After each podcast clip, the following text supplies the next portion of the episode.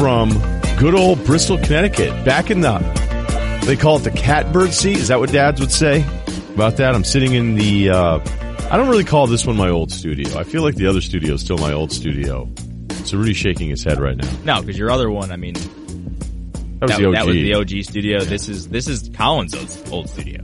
Yeah, that's how I see it. I see this. So once Golic and Wingo started up, then we were here because they, they fancied it up. Oh, that's right. I forgot that. Yeah, they didn't want two radio shows to do, like they wanted that one to look specific to that show. So, I mean, again, that makes sense. So, uh, this is Will's studio. It's kind of how I see it, right? Also, Field Yates studio. Field Yates studio? Uh, yeah, how is that? Fantasy Focus Pod. Oh, that's right. Although And who knows? They might be. They might. They might be on the move. We don't know. To another studio. Yeah, a big deal.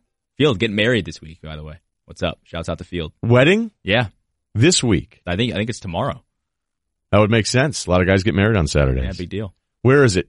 Dennis Yarmouth? I mean, it's got to be Nantucket. Chatham? right? No, no, they got to be Nantucket. Nauset? Definitely not the Vineyard. Not the vineyard. Rivals. Rivals. Intense. I love when summer kids try to pretend they're part of the intense Nantucket Martha's Vineyard rivalry. Like, oh, the vineyard? Vineyard sucks, dude. Nantucket all the way. Oh, really? What are you from Danbury? you know? Although, as I've said numerous times, being from a place like that, you're like, oh, it must be beautiful. Must be great. Like, yeah, it's, it is great. And you get older, you don't, um, you take it for granted when you're a kid, right? When you're a kid, you're like, this sucks. Nothing's open. There's nowhere to eat. It's the same people. Um, we get beat up in the winter by older kids that graduated high school that have nothing to do. So, um, Sounds pretty dope. yeah, not the best. I, I I go to the Falmouth Mall on a Saturday by myself to go buy rugby shirts from the Gap, and then you show up to school on Monday, and like four other kids did the same thing. You're like, cool brown rugby shirt from the Gap. Did you get it from the Gap? Because that's where I got mine. But then you get older and you start coming back, and you're like, hey, this is beautiful, this is gorgeous. But I have more fun on Nantucket because I'm not from there. Very simple math on that one. Vineyard, you're home. You know, you're home. And then, anyway, so I'm sure you guys are really excited about the Nantucket Vineyard Breakdown podcast hours after the NBA draft. So let's get to it. It's just going to be me, Cerruti here. We don't need anybody. I have some free agency stuff, some stuff that I've already talked a bit about on the sports centers that I did this week. So I was back in town with Van Pelt and then we did a wrap. I'll just kind of start with the general. That's a tough watch, man. That's a tough television watch. It was not, and it's my favorite day of the year. I didn't have a great time with it. We were sitting in the pre-show room. They've got this big room where all of Van Pelt's staff is set up, and it's just a bunch of guys watching games, throwing ideas around, eating some food. There was a going away party, so we had a little Outback. I'm gonna go ahead and say this right now: Outback Steakhouse is underrated. It always has been. I've said it before. I'm going to say it again. It's underrated. Not a read. But you're sitting there and you go, okay, we know Zion, we know Ja. The Knicks stuff with Garland late. Garland, because he's a clutch client, uh, teams were very frustrated about not getting any of the medicals on Garland at all. Like they just they just pull back all the information. They weren't doing as many workouts. So the Garland was a guy that I would say teams, at least first rounders, had the least amount of information on. And then once the Knicks call and they go, okay, can we get this guy in for a workout? Let's forget, or excuse me, let's not forget the draft's in Brooklyn. So everybody's already there. So if the Knicks go to Garland and say, hey, do you want to work out like the day before? Then Coby White apparently did it the day of. It's because of proximity on top of everything else. So I think it turned into this, oh no, are they going to go for RJ Barrett? There was also a late rumor, perhaps too, with the way that the new Memphis front office is structured and some of the ties that there could have been some weird last minute, hey, we're actually taking RJ Barrett instead of Ja Morant. So I think the Knicks are a little worried about that. But the Knicks Garland thing wasn't because they were on the fence about RJ Barrett. I felt like a month ago it was pretty clear based on somebody I talked to that it would be RJ Barrett to the Knicks. But the Garland thing was gathering information, and I know this can sound obsessive. Uh, I don't know that it's Sam Hinkie-ish tracking warm up jumper position shots. Like, oh, Nerlens Noel went three of seven from the left baseline, 17 feet extended during a warm up. Uh, no, I, I don't think it's that. I think teams just go, hey, you never know. Like Darius Garland, what if he's available in four years? What if he's in a trade or something like that? Like let's let's get this kid in here, watch him in person. We add information to it. Like that's that's really what some of this stuff is, and and it is always important for an organization to just make sure they're in good standing with any kind of agency. So whether that's I don't think it's LeBron down the road for the Knicks, but you know maybe other clients because remember this Anthony Davis thing is always a little weird, and that you know you could be looking at an entirely different situation, and and that's probably something I'll talk about a little bit later. Okay, so then the Hawks move up because you didn't think the Pelicans wanted to put Darius Garland with Lonzo and Jrue Holiday. I would have been okay with it. I'm well established on this podcast that I like Darius Garland. Um, but if they want to move back and we get to the Pelicans and, you know, there was this sense of last night, like the Pelicans won the draft. Okay. And that's beyond just taking Zion. Atlanta won the draft. Okay. This is where it was going to start to get weird. And it also, you know, DeAndre Hunter, then Garland goes to the Cavs, which I thought was going to happen if he were there. I think if you're a Bulls fan, you're thrilled that you ended up with a point guard through all this. I think if you're a Suns fan, you're going, are we actually ever going to get a point guard? What is the mission statement? Three years without a point guard and no playoffs. But our trainers are awesome. Um, and then ultimately, look, Phoenix ended up with one a little bit later on, and that was Ty Jerome, who, by the way, the more and more I would watch him just from a drafting thing, I really like Ty Jerome, man. I really do. But you know, this is the part of the league where it's so in your face. You know, people can talk about all these different aspects of life where it's like, should you talk that way? Should it, is it, you know, is it really okay to go ahead and say something like this? And you go, yeah, you know what, you know what NBA guys say is give me the long list of successful stories of white guys with limited athleticism that play on the perimeter that are really successful in our league. And I'll be like, that's not a long list. However, I mean, whether it's the hat thing that's been going on for too long, where if you're drafted by the team that technically drafts you, even though we know that's not where you're going, and the NBA gives you the wrong hat, uh, last night was was just out of control. You couldn't. We were all sitting there being like, "Wait a minute, what? Who? Where?" Did, and when it's every single trade, and that's what I I thought it was going to be around ten or eleven out of control. And I sent out a tweet saying like, "This thing's about to be a free for all." Here are a couple examples. Know, the first seven, eight names, it was a, it was the right stretch of it. You know, some teams liked Reddish, some teams didn't. You know, you sit there and say, oh, you got a top five talent at pick 10 if you're Atlanta. Well, okay, there's a reason why I went 10 because he ended up being a pretty big disappointment. And especially as the season went along, it seemed like it got worse. Okay.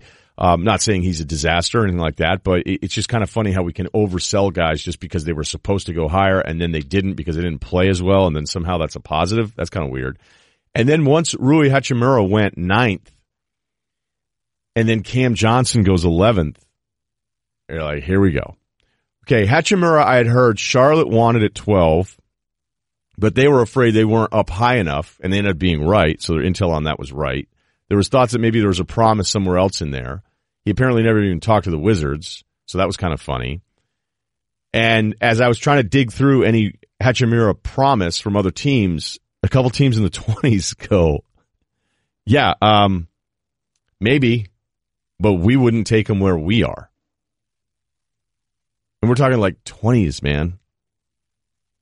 Like, yeah, we wouldn't take him. It's like, okay, here's a problem. So we've got 15 slots of variance there for a guy in Hachimura. And that was kind of the thing that you were thinking. Like, this was the draft that I had the least amount of like lock. Usually it's by the time Thursday rolls around or Thursday afternoon, I get a couple really good calls where other teams are like, Hey, this is what we think's happening. And if it's a guy and then if it's not him, then it's another name. And that's about it. This thing was all over the place. Like Romeo Langford, I think is an interesting one because he ends up going 14 to the Celtics.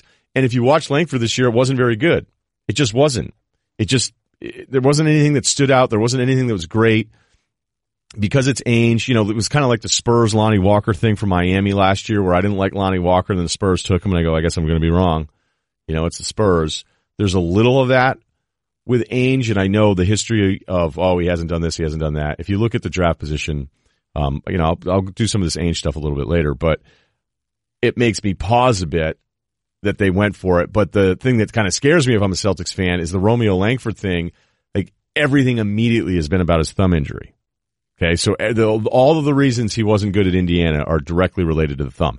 Maybe that is true, but I'm telling you, minutes after the pick, that seemed to be the thing. And there were other teams like Romeo Langford's reps were calling around, and I would talk to teams, and they would say, "Hey, you know what? This is Monday, Tuesday, week of.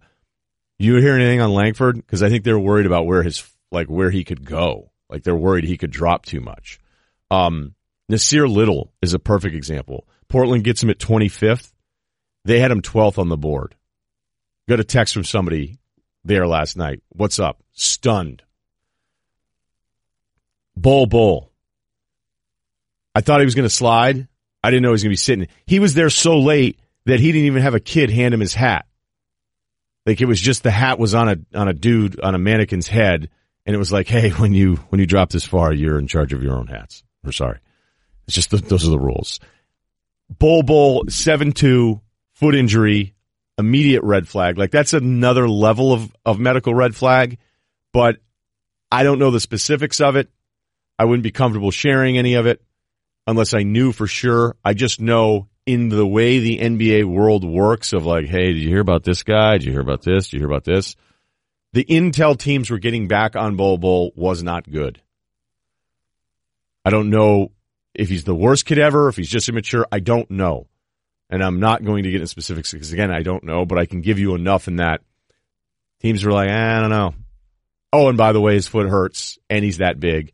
He is skilled though. He is skilled in the world of 7-2 kids that just get drafted for being 7-2 that were total stiffs. That is not Bol Bol. He is not a stiff. So we'll see what happens. We'll see if it works out. So it was a different draft.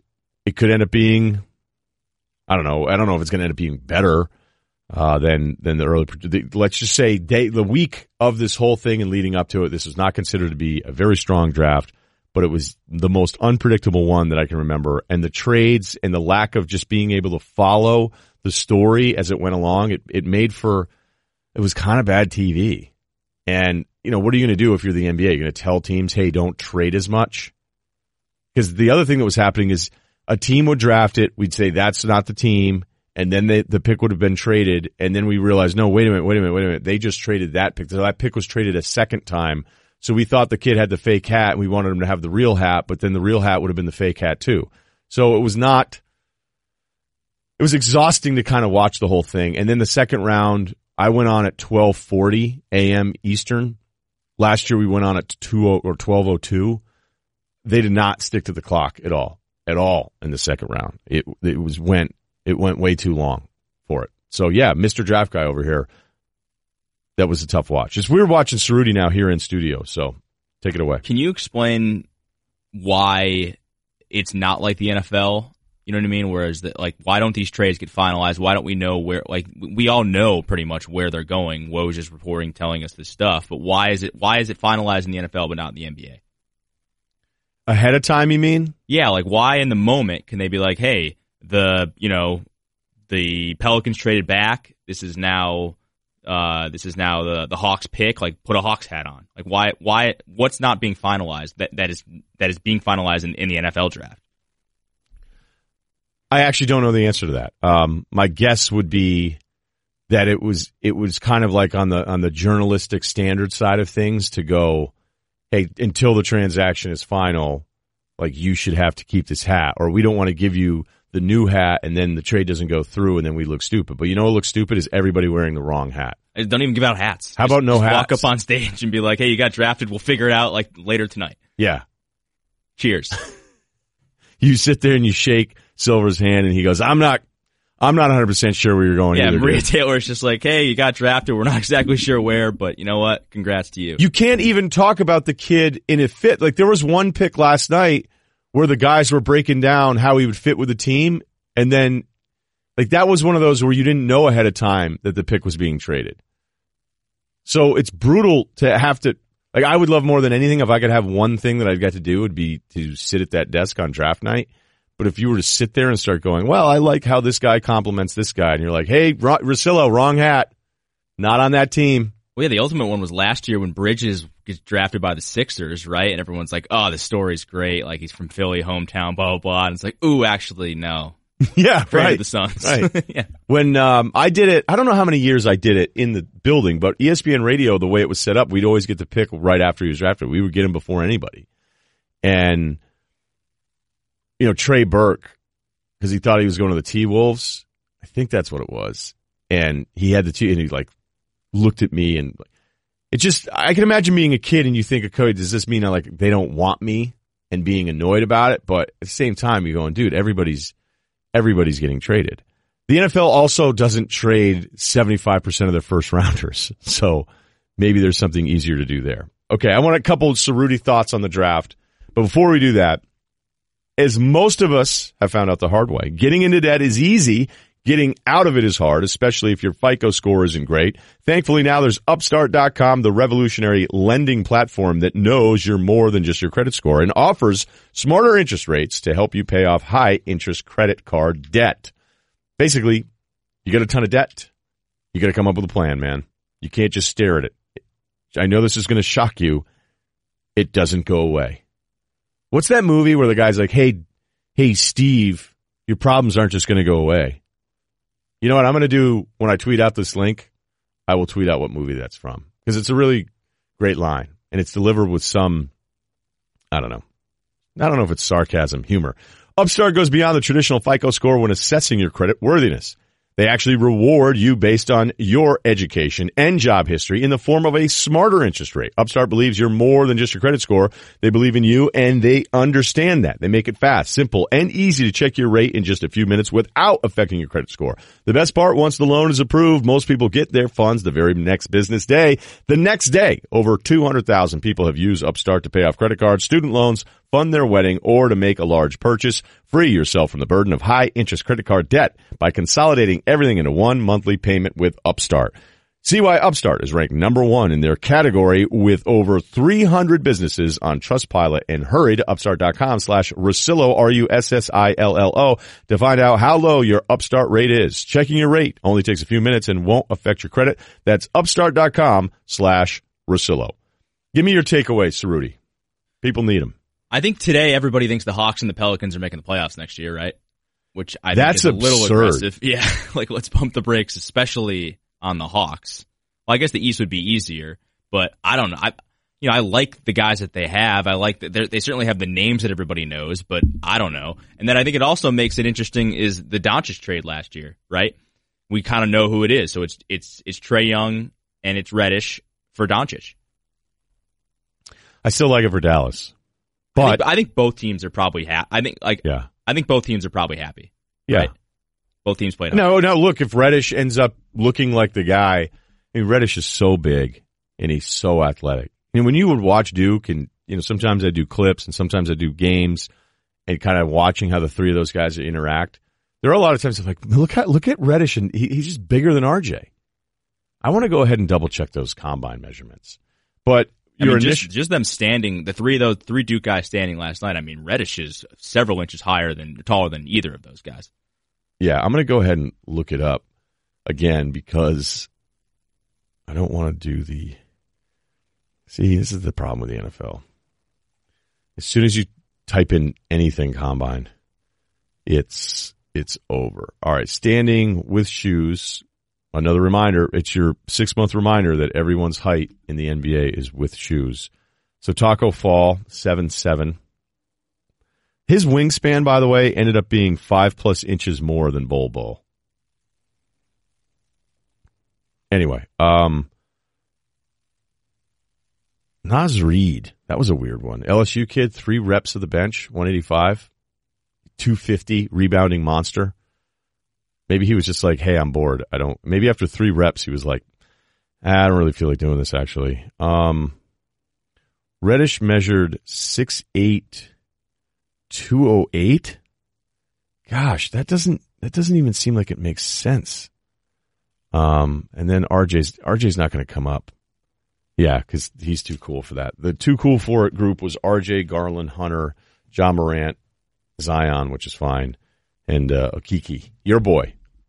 Tell me about Okeke. I like I like that pick. Um, I was it was controversial in Magic Twitter, but it's it's it's a classic guy of who how is Magic. Twitter? Magic Twitter is angsty. I think You know, You and Kevin Clark texting a little bit. Kevin Clark. Yep, yep. There's a couple guys. Do you go on Reddit boards? Yeah. I don't know if I post. I just you know, I just look around. And there's then there's definitely Magic Twitter, which is out there, which was very confused about the pick. But listen, the obviously he tore his ACL. He looked really great later in the season. Later, He- yeah. and the the difference between this guy and the guys that the Magic have taken in the past is yes, he's lanky. He's he's like a combo weird forward, but he, he seems like he could actually shoot.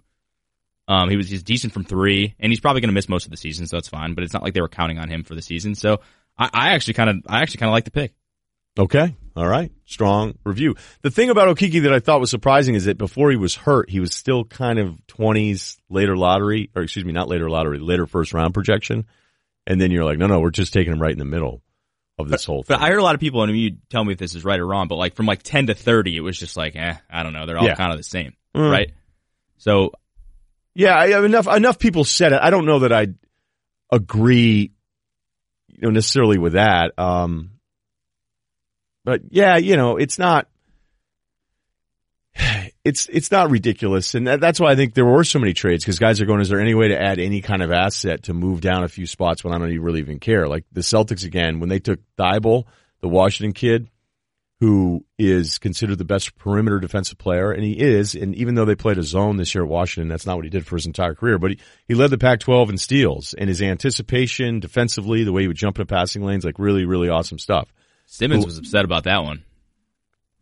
Yeah, Bill was a big Thybulle guy, and I was like, have, have you watched him a lot though? He was like, no, not at all. And that's what I appreciate about Bill. Was just like, no, I was like, have I watched Matisse Thybulle a lot? No, you know, I've got two kids. like, what are you talking about? But his shooting went from 40 to 37 to 30% from three. This year they stuck him in the corner and said missed shots. And we say three and D about guys way too much. Like way too much. Like, oh, is he skinny and long? Three and D. Let's do it. So can he get back that shooting stroke? Could it be a confidence thing? Maybe. And the free throw numbers will tell you that's good. I just, for Philly, basically Boston found out they wanted Thybulle, took him, and then picked up the extra asset to move back a few spots because they, because Ainge loves shooting. Ainge loves shooting. He loves tough guys, but, um, Thybulle better figure it out because I don't think the Philadelphia 76ers need to add more non-shooters to the perimeter. When your number one ball dominant players, and he's not a bad shooter. He it doesn't exist. And Simmons, Zhaire, who I like, who is back, um, but it's just something to be concerned about with Philadelphia to add Thybulle into the rotation. If you're going to say, okay, where's the shooting come? You need shooting in this league. Forget just with Embiid. My other thing too was people seem to be very mixed on the Jaxson Hayes pick, either like great next to Zion or like non-shooter next to Zion. Like, not, you know what I mean? Like they were completely opposing ideas and like it's like okay, what is he's he's basically like a rim runner. I saw the guys in the ringer last night debating whether or not he was a better prospect than Mo Bamba, which got me super worried. And actually, I think two of the three guys said he was. Um, so I panicked immediately. Yeah, well, But- Jarrett Allen ended up being the best center of any of these Texas kids that were drafted in the last few years.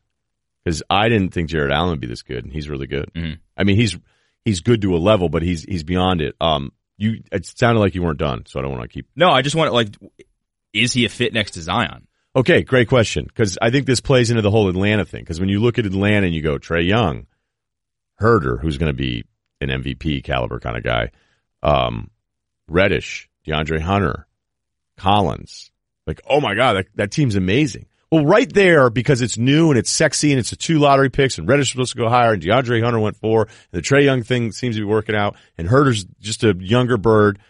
Collins is it's just Uh, could- Bird Klay Thompson mix. yeah, yeah, yeah. A little Klay, a little sprinkle of Klay in there. Just that that five person poster when they put it up, when they put that graphic up on the SVP show, when they put it, you're like, man, look at that. Okay, maybe. And the same thing was happening with the Pelicans because it's like, okay, it's Jrue, it's Lonzo. Oh, wait a minute. They're able to add Jaxson Hayes, and then they got uh, Nickeil Alexander Walker, who you know at certain moments looked like he belonged. Uh, I, the thing I liked about Alexander Walker, and this is going to sound stupid, but when he played in the big games against the other top guys, the Duke guys, the UNC guys, the Virginia guys, he showed no sign that he didn't think he was right there with all of those other guys. The box score would tell you he wasn't because the, the numbers were terrible in the majority of those games. And yet when I'd watch him, I go, okay, this guy thinks like he expects to be out there. I mean, there's something to be said of that. So I, I took what was negative with the stats and tried to turn it into some kind of positive. But what's happening there is the same thing. Like, okay, there are your five guys. We have all of our positions filled. We're going to be awesome. Hey, look at us. We got Zion. We got Jrue. We got this. We got that. Um, we got Brandon Ingram. Excuse me. And now we have a center. Oh, Jaxson Hayes. So there's a starting five. Let's go make the playoffs. That's, that's too much for me. That's too soon. And get up, they were debating, are the Pelicans a playoff team? I want to go through the West and East standings here and see how many teams feel like they're locks before we get to the Pelicans or before, or before we get to the Hawks. But Jaxson Hayes is a, a simple player, maybe in the best way. Um, I thought he was soft at first. Some people still think he is. I don't know that that's necessarily the case. Other front office think that that's totally BS, not soft whatsoever. He's a big that's rolling to the hoop over and over and over again. The catches that he makes, some of the catches that he makes on that roll in traffic with a bunch of other guys swinging their arms around at him, they are incredibly impressive. Like that's the thing that I think that the more and more you watch him, you go, this guy catches everything. Now, how many minutes is he playing? You know, because I still like small center Zion more than I like him as a power forward until he figures out his shot because, you know, there, I could do the three knocks on Zion thing and they'd all be accurate, but I don't feel like having that get in the way of how much I love the rest of them. So is Jaxson going to play like 18 to 20 minutes? Is he even going to be ready for that? Because maybe that's how you spell Zion. You move Zion to a different position and then you let, you know, the other 18 minutes that Zion's playing, maybe he plays 35, maybe he plays 37. I don't know. Probably 35 with the way everybody freaks out about minutes now. You know, is it 15 minutes where Zion's playing center? But you'd have to, to, to be a sane person, you have to at least admit that you go, there's a chance it also doesn't work out at all. And, you know, the Pelicans are really incredibly lucky. The analogy I used with Van Pelt was Forgetting Sarah Marshall, one of my favorite movies ever, right?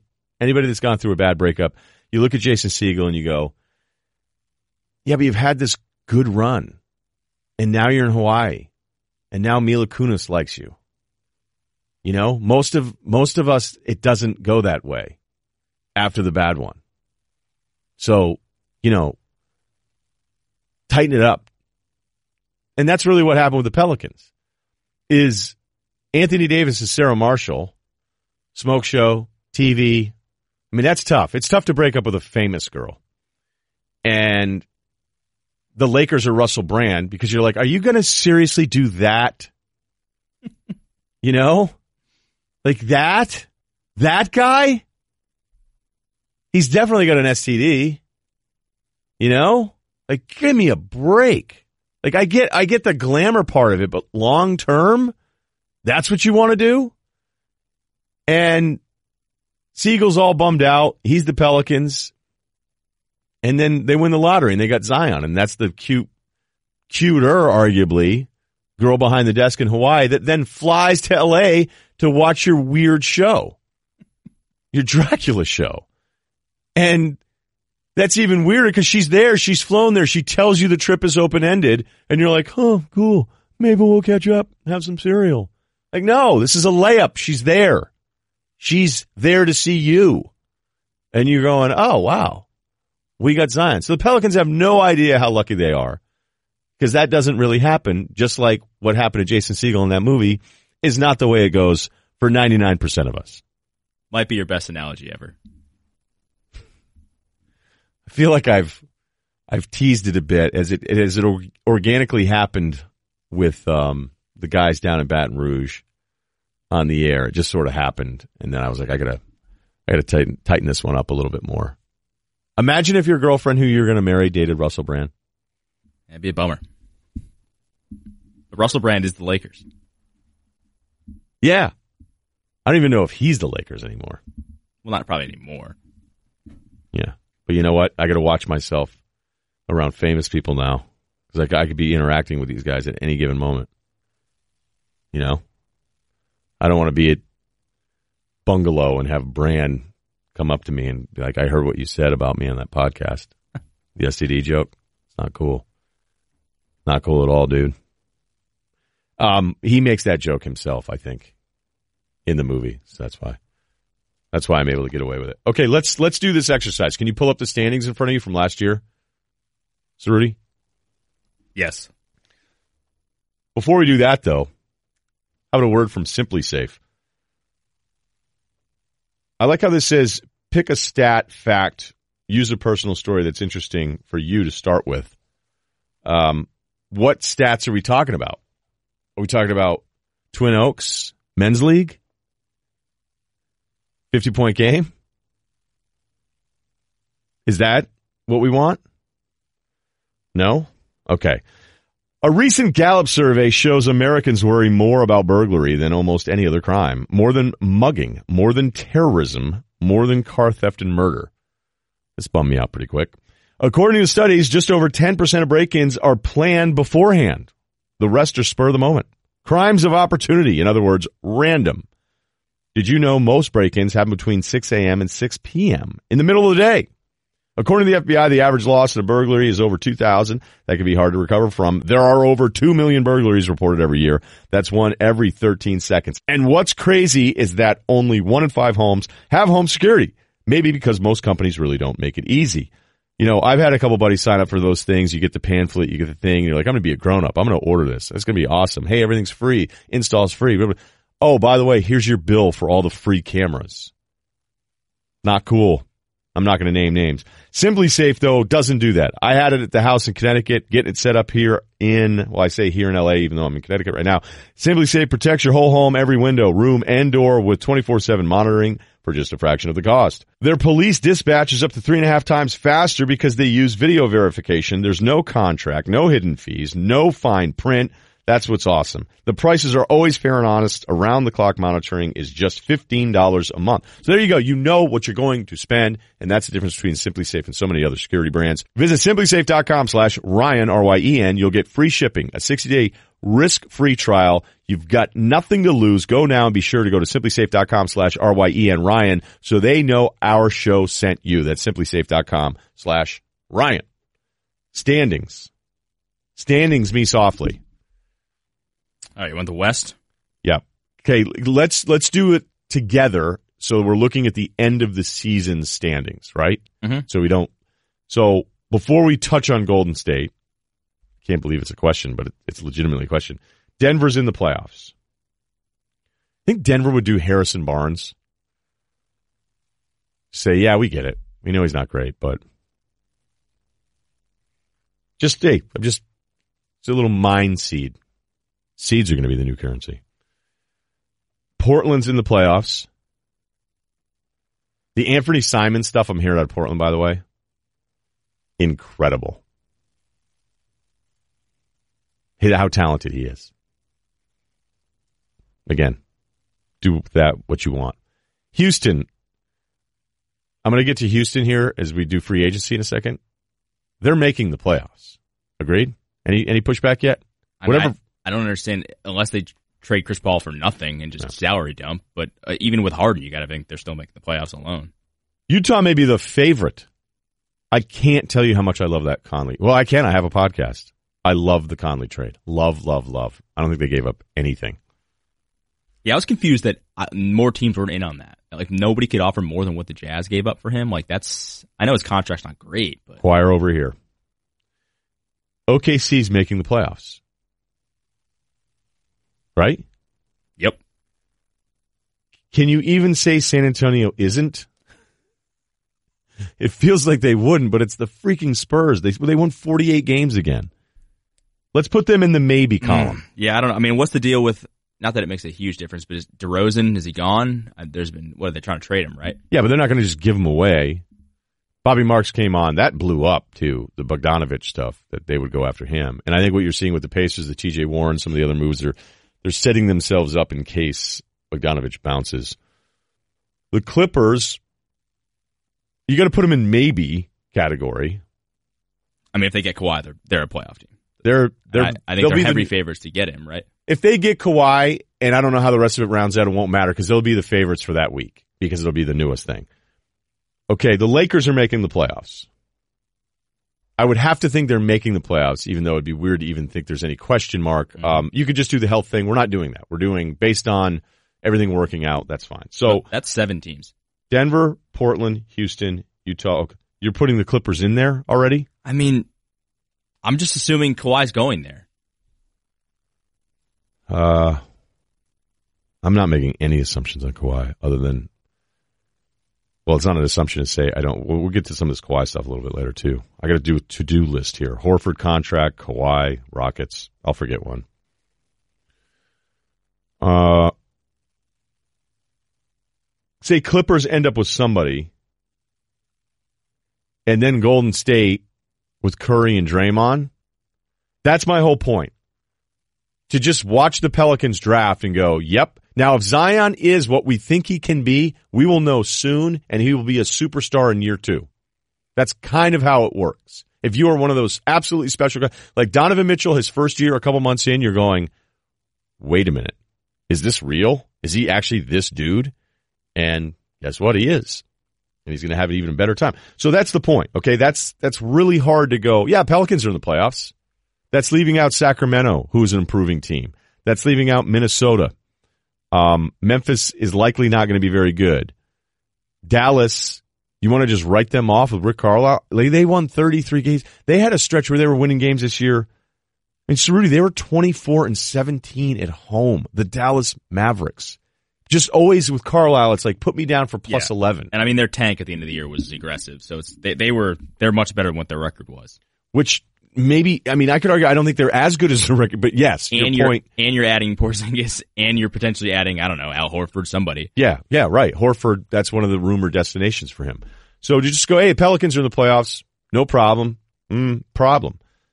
East, Milwaukee's in.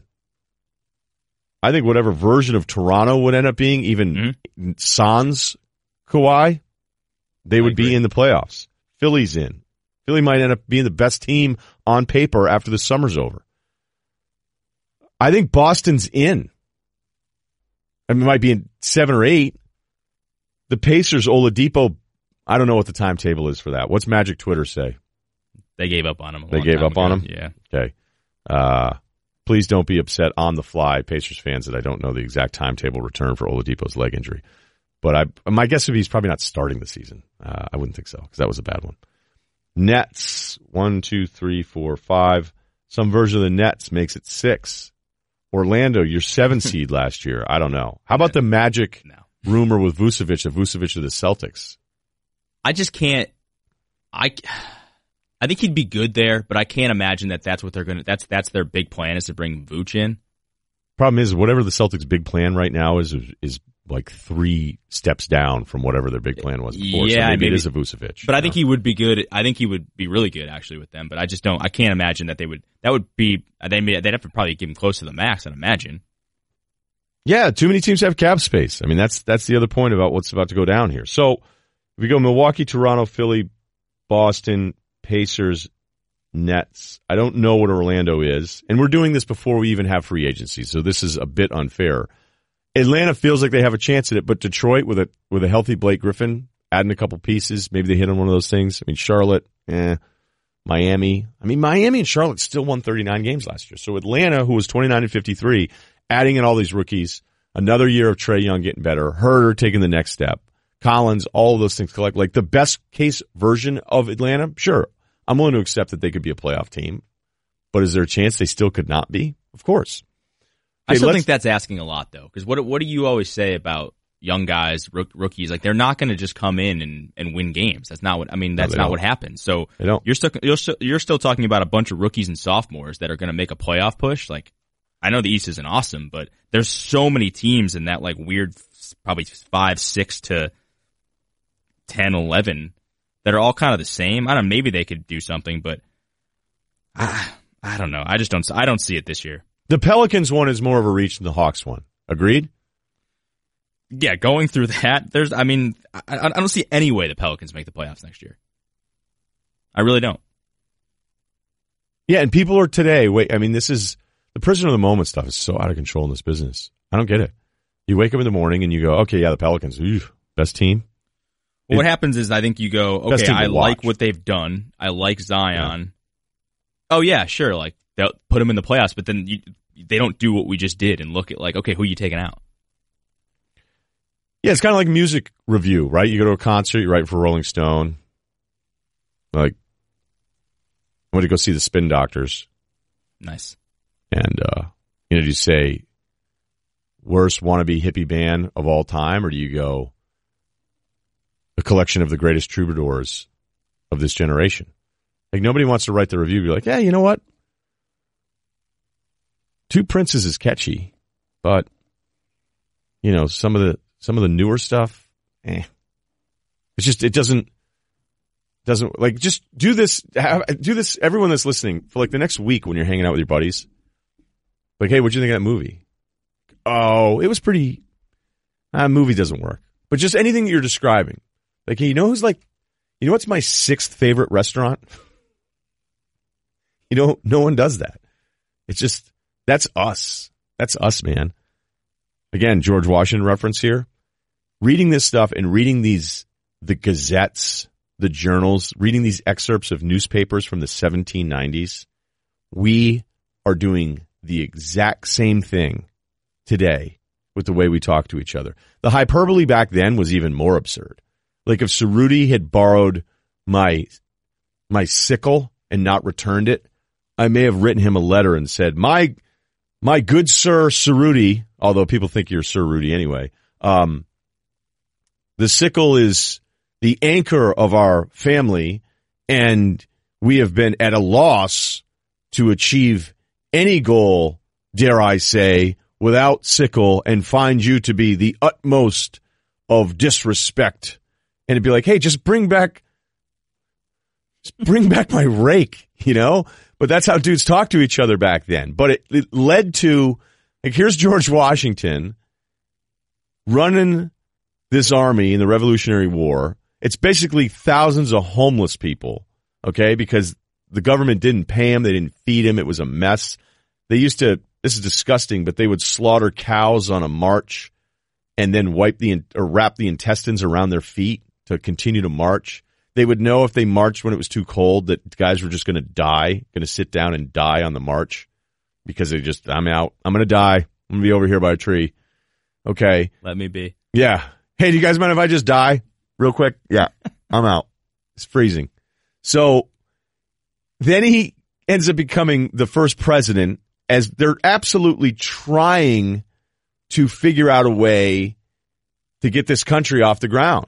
And there were some real things, but like we need this government, like it's a growing organic thing, so we can write all this stuff down on paper. But we need to have these things implemented. We need to try these things. And so here's Washington in his second term as president, and whatever you want to say about the sensibilities of the time, because there are some things that you're not going to like. Um, I'm not going to bring up that discussion because I don't want to have a debate about what we should have thought of people in 1790. Everybody did a bad job. Okay. But if you're thinking of his, his motivations as president, like there were so many times where it was just, Hey, we need a stable federal government because they were always afraid that states were going to go, Hey, you know what? I'm out. And like West Virginia tried to do it. Like, we're good. We don't like this. We're out. We're not doing this. And so this guy that was the editor, he was like the main columnist for this paper, says to George Washington, can you, can you say, you know what? I'm going to get the quote perfectly right because I don't want to get it wrong. And I'm a historian. You guys know how I am about this stuff. It was the general advertiser. And this guy's name was Benjamin Franklin Bache, no relation. His nickname was Lightning Rod Jr. because he used to go at Washington so much. So when the general advertiser later became the Aurora, um, scurrilous attacks on Washington earned him the nickname of Light Rod Jr., Lightning Rod Jr. Um, Bache even accused him of incompetence during the Revolutionary War and, in the ultimate outrage, doubted that he had supported American independence. Quote, I ask you, sir, he confronted Washington in an open letter, quote, to point out one single act which unequivocally proves you a friend to the independence of America. Imagine saying that to George Washington. Like, can you prove anything that says that you're down with us? Anything? Like, I don't know, the last 20 years? Okay. Historical ran over. A debate show would run with that though and be like, "Hey, there's no proof. I mean, what, what are you going to do?" No, that's that's that's first take genius right there. I kind of respect it. Yeah. If, if you're going to go at somebody where you know what you're charging them with, and here I'm using the term charge because I'm just in this mindset right now, the late 1700s. Try to get that in the show today. Will would like that term. But it's such a disabler, or maybe disarmer is what I should say, disarming to the person you're telling that they're not any good to go, can you point out one thing that unequivocally proves you're a friend of America? Because what the hell's unequivocally really mean? Like, no, no, that's not unequivocal enough. Nope, you didn't listen to my question. Let's talk about ZipRecruiter. We know that hiring used to be hard. There were multiple job sites, stacks of resumes, a confusing review process, but today hiring can be easy and you only have to go to one place to get it done. ZipRecruiter.com slash Ryen Show. Hey, that's a new one. I like that. R-Y-E-N Show. ZipRecruiter sends your job to over 100 of the web's leading job boards, but they don't stop there. With their powerful matching technology, ZipRecruiter scans thousands of resumes to find people with the right experience and invites them to apply to your job. As applicants come in, ZipRecruiter analyzes each one and spotlights the top candidates so you never miss a great match. ZipRecruiter is so effective that four out of five employers who post on ZipRecruiter get a quality candidate through the site within, what's the answer? the first day. Ryan. And right now, my listeners can try ZipRecruiter for free at this exclusive web address, ziprecruiter.com slash Ryen Show. That's ziprecruiter.com slash R-Y-E-N show. ZipRecruiter.com slash Ryen Show. ZipRecruiter, the smartest way to hire. Free agency nuggets. Went on Sports Center, talked about Kawhi when you really gather information on him, you're not gathering any information. You're gathering the lack of information that every team has. Multiple teams that I've talked to are impressed by it. Terms like there is no inner circle. People want to knock the uncle. The uncle's a an educated guy, has I think some finance background. Like he may be running the show, but like you don't always get the you can't always get to him. Like people want to act like he's this dude who's just out there talking, the crazy relative. Not the case. There's no inner circle. Hey, you got a number for Kawhi? No, the number comes up dead.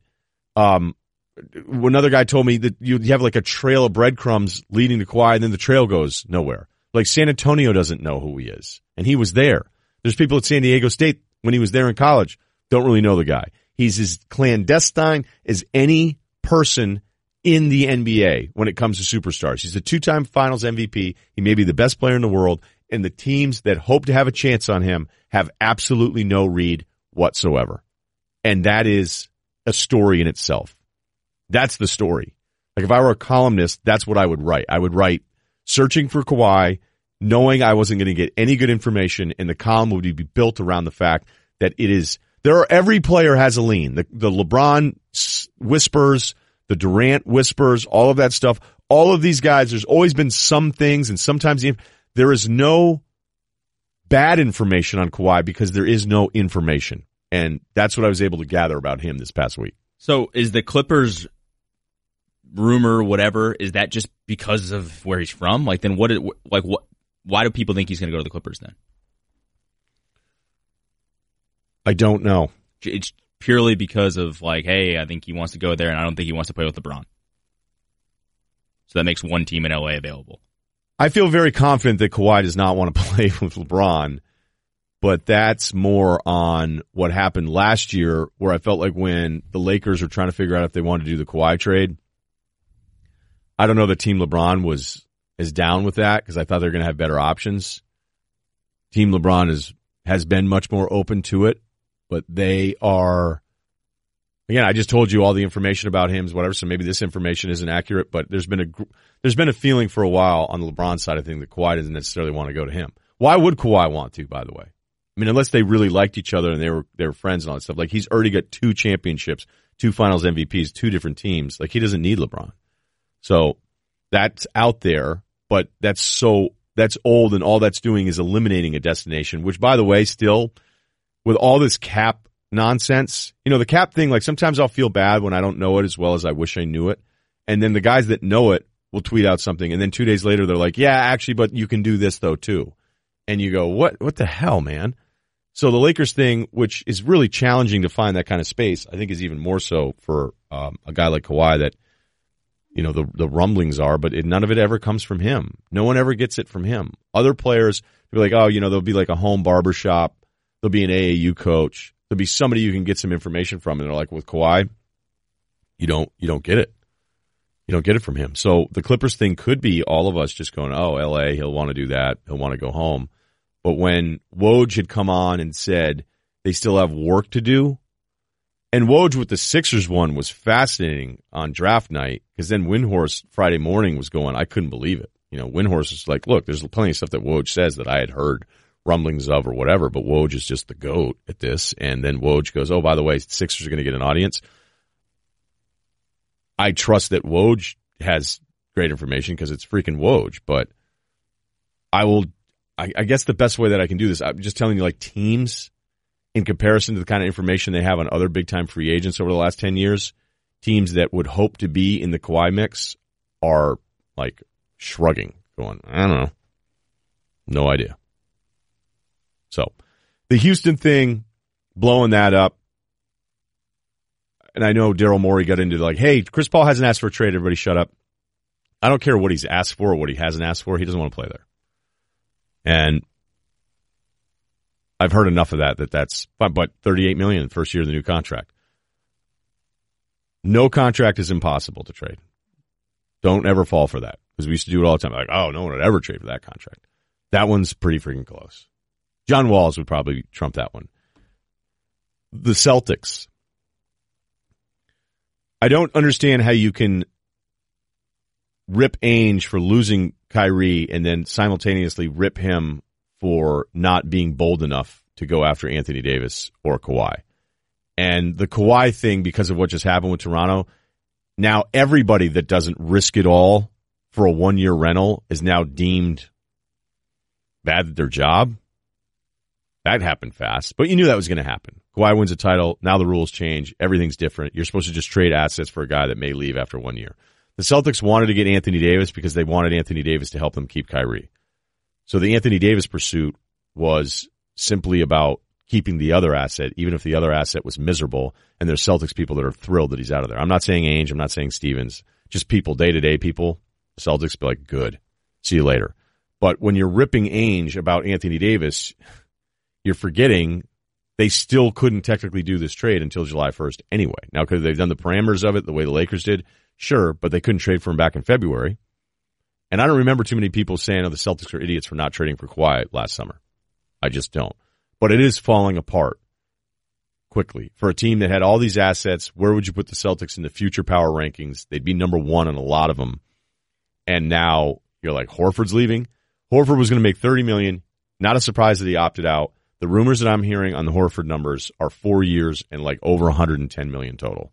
So Horford will be making more age 36 season than a $30 million 33 season where he was on the books for, where that felt aggressive for his play. And I love Horford, but he wasn't healthy this year. He is never going to be a superstar that completely changes the game offensively. He does a million little things that are so smart. Look, I, everybody knows how big of a Horford fan I am. Ainge won't do those contracts. He's not going to go, oh my God, Kyrie left. Things are falling apart. I didn't get these other guys. You know what? Let me hand out an awful contract to Horford just to try to like get a short term win. That's not what he does. I don't know what they were doing draft night. Um, I, but it's also a draft that you go, I don't know. He, he it seemed like he grabbed like multi positional. Like Grant Williams is, you know, tough guy, run the offense through him, all these different things. So that kind of sounds like an Ainge guy, but uh, the anti-Ainge thing, let's face it, most of you in every other city can't stand this run Boston has been on. Boston people are brutal without success. you know, like one of my favorite quotes ever from one of my Boston friends is like, the only thing that Boston dudes hate more than unwarranted attention is warranted attention. Because at least the unwarranted attention, the Boston guy can be like, whatever, dude, that guy sucks. He's a phony. And then when they actually have to admit, like, because basically somebody said it about me, like things were going pretty well, and some guys didn't really know how to handle it because they were like, we were we were just more comfortable with you being a loser, and I'm like, thanks. And then a guy's like, dude, just don't forget, like, the only thing a Boston guy hates more than unwarranted attention is warranted attention. So there's also a bit of the Brooklyn. I don't have cable. I listen to all these podcasts I hate what Boston's about thing. Mm-hmm. that that it's definitely out there. But they're going to have money though. So like I, we said, Vooch before. Like who else is even on the table for them? Imagine they got D'Angelo Russell. This is a good. What would Hinkie call it? A thought piece. This would be a good think exercise. This would be a mind blowing thinking. like he's just some of Hinkie's tweets, man. Uh, it's all about brain stimulation. Yeah, yeah, yeah. I'm trying to like think of one that doesn't make any sense. That would be a fun way to title it. Where you'd go. This would be a good thinking paradigm, right? How much better is Kyrie at? Let's make the money even. Say Kyrie's he's more than that, but like say Kyrie was 25 million. Say D'Angelo Russell's 25 million. Is there a huge gap between who those guys are right now? I think Kyrie is absolutely far and away the better player. Far and away. But so, yep. Okay. But that doesn't mean that I want him over D'Angelo Russell. Oh, wow, okay. You're right. I think uh, far and away seems seems. Uh, I just think he's better at almost everything. Yeah, and yeah, and it's by the way, it's it's multiple years where he's proven he's a pretty Yep. special offensive player. And the thing that scares me about D'Angelo Russell is some people just going like, all right, whatever, yeah, like 27 million first year, done. Like you wouldn't want to see it a little bit more before you gave him that kind of money. Like that one feels like, oh my gosh, why did you pay D'Angelo Russell that much? You know, two years from now, or maybe not. Maybe he just turned that corner. This is who he's going to be. He's going to be flirting with All Star games. Um, I can't say that's not going to happen. So we did Kawhi, we did Houston, we did Boston. As far as the Philly thing, um, you know, Jimmy Butler, when you when you ask teams, like, hey, what do you think? What do you think? More teams think he's staying in, in Philly, but this Kawhi Woj meeting thing is is really makes you think about the whole thing. All right, that'll do it for us, man. We will be uh, next podcast we do is going to be live from Manhattan Beach, Sharks Cove, Tuesday night. What time's that thing start? seven. Sounds like seven. We're sold out. We have some awesome guests lined up. I'm probably just going to do some open and then bring dudes up, and then maybe we'll do kind of a live life advice, but we may do it with our guests. Surprise guests, they're both locked in. If we do it with the two other guys that we have lined up, it could be incredible. Explosive.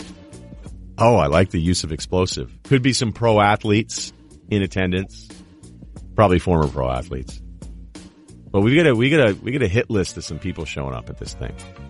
So, um, they're not all going to come on the show though. Just hang out. It's a bar, chilling on the beach. You look whatever. outside, you see the water, and then um, that's the deal. Yeah, so live podcast from the home base now. So I'm pumped. So I hope everybody enjoyed the draft, even though I clearly had some frustrations with it. And that doesn't even matter. Seriously, like what's about to happen now the next week or two, it is on for the NBA. So please subscribe, rate and review. A couple reminders. Zach Lowe, the Lowe Post, did an awesome sit down with Nick Nurse, the Raptors head coach. Incredible story from Coach Nick on that one. And a reminder, the Woj pod will be getting going right in the beginning of July. So that's going to be awesome. I'll be on with him. So check it out. Thank you as always.